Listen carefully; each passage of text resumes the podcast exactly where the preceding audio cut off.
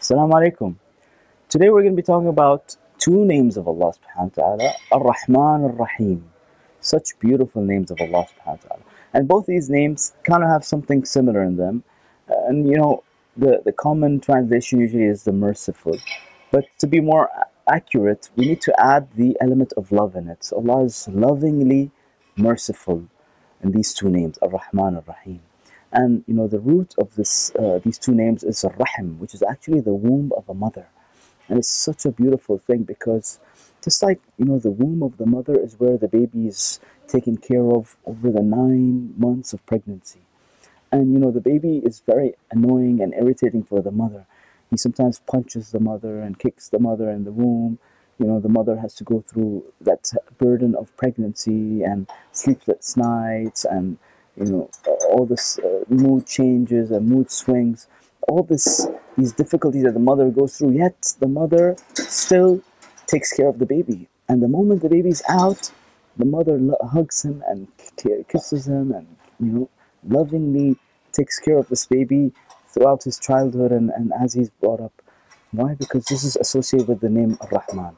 Just like the mother is merciful with the baby inside the womb Similarly, Allah subhanahu wa ta'ala, imagine that all of us are in like this big womb where we are, you know, uh, not not doing what we're supposed to do with Allah subhanahu wa ta'ala. We are, you know, um, not praying, maybe we're lying, we're backbiting, we're committing all sorts of sins, yet Allah subhanahu wa ta'ala continues to provide for us. He continues to love and care for us, whether we're believers or disbelievers. Allah subhanahu wa ta'ala, we're under His constant care. That's what Ar-Rahim is. And so that's where the root of these two names comes from. But what's unique is that Ar-Rahman and Rahim are very different also. Ar-Rahman is used for mercy that is happening right now, and it's extreme mercy. And it's usually something that's temporary. Okay, so three things I need to remember. Number one, that's happening right now. Number two, it's extreme. And number three, it's something that's temporary. And so, you know, similar things are things like being thirsty. And being thirsty in Arabic actually means atshan. Okay? And, you know, when you're thirsty and you quench your thirst, what happens?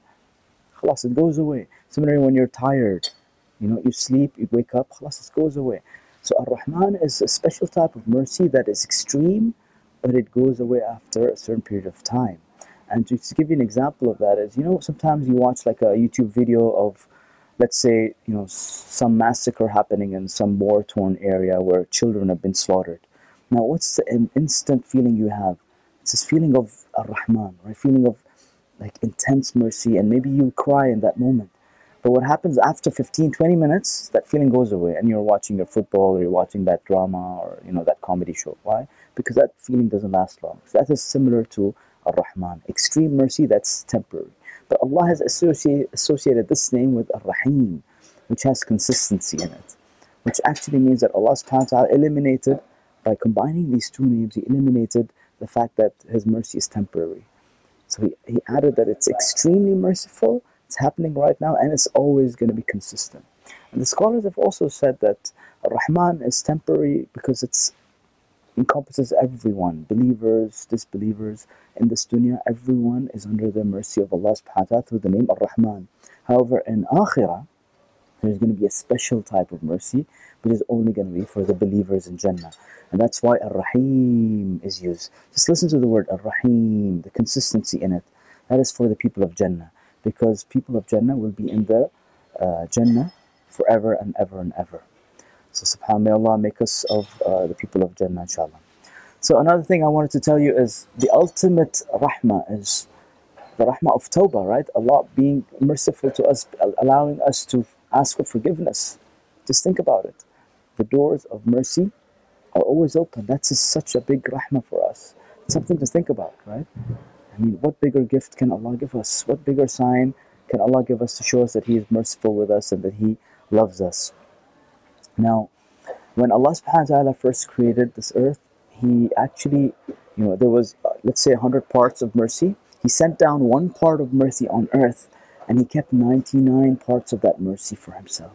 So all of these mercies that we're experiencing of Allah subhanahu wa ta'ala, whether it's your provision, whether it's your, your health, whether it's, you know, your family, all these you know provisions and blessing that Allah has given you. This is all part of just one part of His mercy. So imagine what He has in store for you in Jannah, the 99 parts that we haven't even seen yet, we haven't even you know uh, experienced yet. Subhanallah. Now another interesting thing is when Adam salam was created, the first thing that happened to Adam salam was when the ruh was blown into him from his head, he actually sneezed. And so the angels told him that to say Alhamdulillah.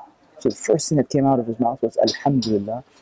And then Allah subhanahu wa ta'ala spoke to Adam salam and said, Yarhamuka Rabbuk. Your master will be merciful with you. Subhanallah. Such a beautiful thing. So the first thing that Allah subhanahu wa ta'ala said to the first human being was that He will be merciful with us. This is the promise of Allah subhanahu wa ta'ala. And uh, there's another law of Allah subhanahu wa ta'ala that His mercy supersedes His punishment. His mercy supersedes His punishment. This is a promise of Allah subhanahu wa ta'ala. This as if by default Allah subhanahu wa ta'ala is going to be merciful with us. As for those who transgress, those who deny, those who are ungrateful, these people, they will be held with justice. So it's not like Allah wants to punish us. No, no, no, no, don't get this. This is completely wrong. Allah subhanahu wa ta'ala has actually built a house in Jannah for every single human being that's going to be created on the face of this earth. Every single human being has a house in Jannah with his name on it. Now it's up to us to earn that house in Jannah. The, the believers will or earn that house. The disbelievers will not earn that house. And therefore, those houses that were basically unoccupied will be distributed to the believers again. Now, Jannah in itself is subhanAllah, it's such a big mercy of Allah subhanahu wa ta'ala. We, you know, suffer, we kind of you know, tighten ourselves up, resist our temptation in this dunya, but then in Jannah, Allah subhanahu wa ta'ala's mercy is forever. Allah subhanahu wa ta'ala's mercy is gonna be there continuously forever for all of us.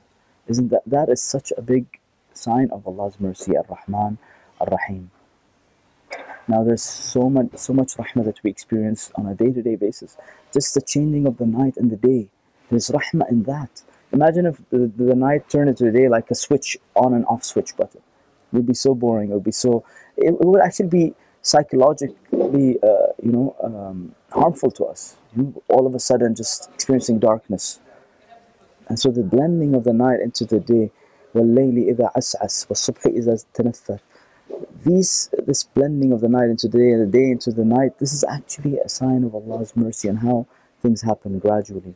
Also the rain coming down. You know how like there's volumes and volumes of so much rain that's stored in the clouds Imagine if Allah let everything come down to, on us all at once, like a big bucket of water coming down on you. But Allah subhanahu wa ta'ala lets it drop down in raindrops, right? Small drops of rain. And most of the rain is actually stored on the mountains in the form of ice. And then when the ice melts in the summer, the water comes down the mountains and is stored in rivers. SubhanAllah, all of the systems in place to show us in reality what Allah's mercy looks like. We also experience Allah's mercy when it comes to parents and their children. You know, it's so natural for parents to be merciful with their children. Allah subhanahu wa ta'ala has associated mercy with marriage, where he said that, you know, we've been created in pairs and we've been uh, inst installed with love and mercy towards each other.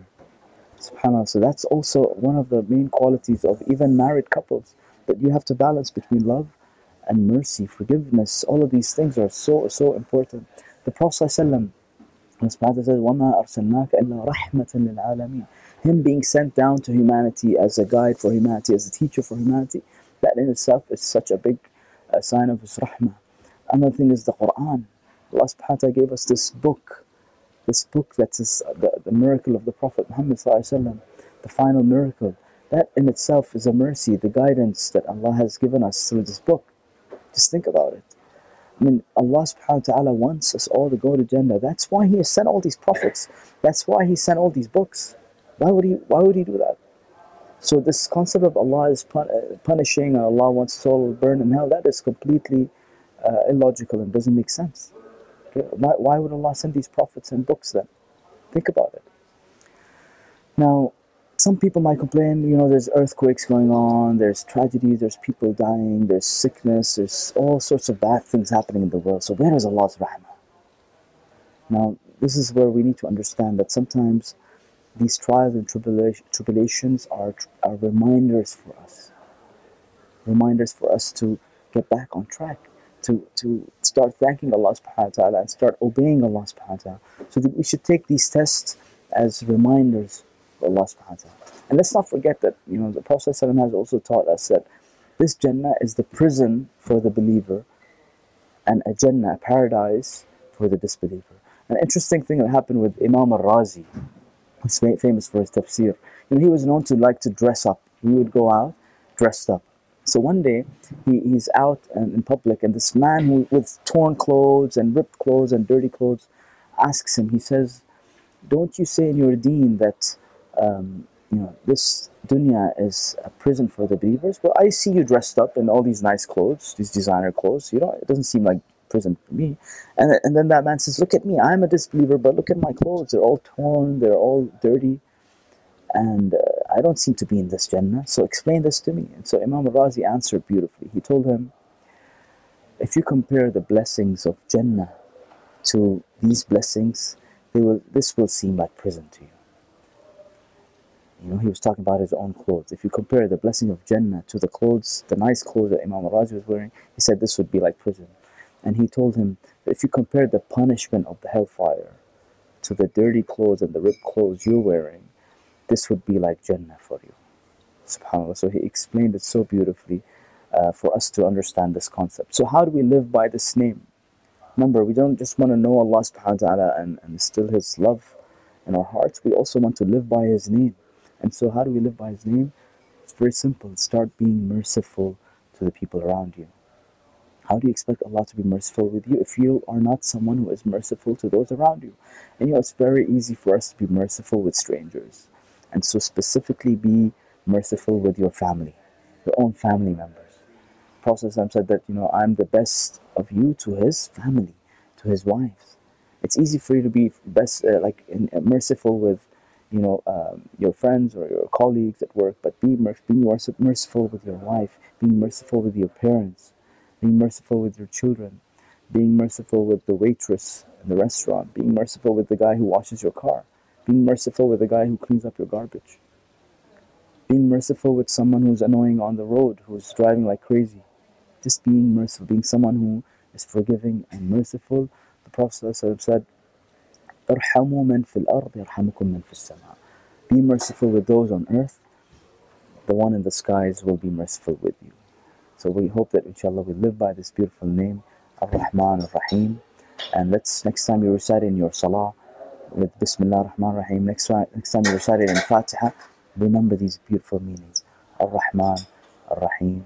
Assalamu alaikum wa rahmatullahi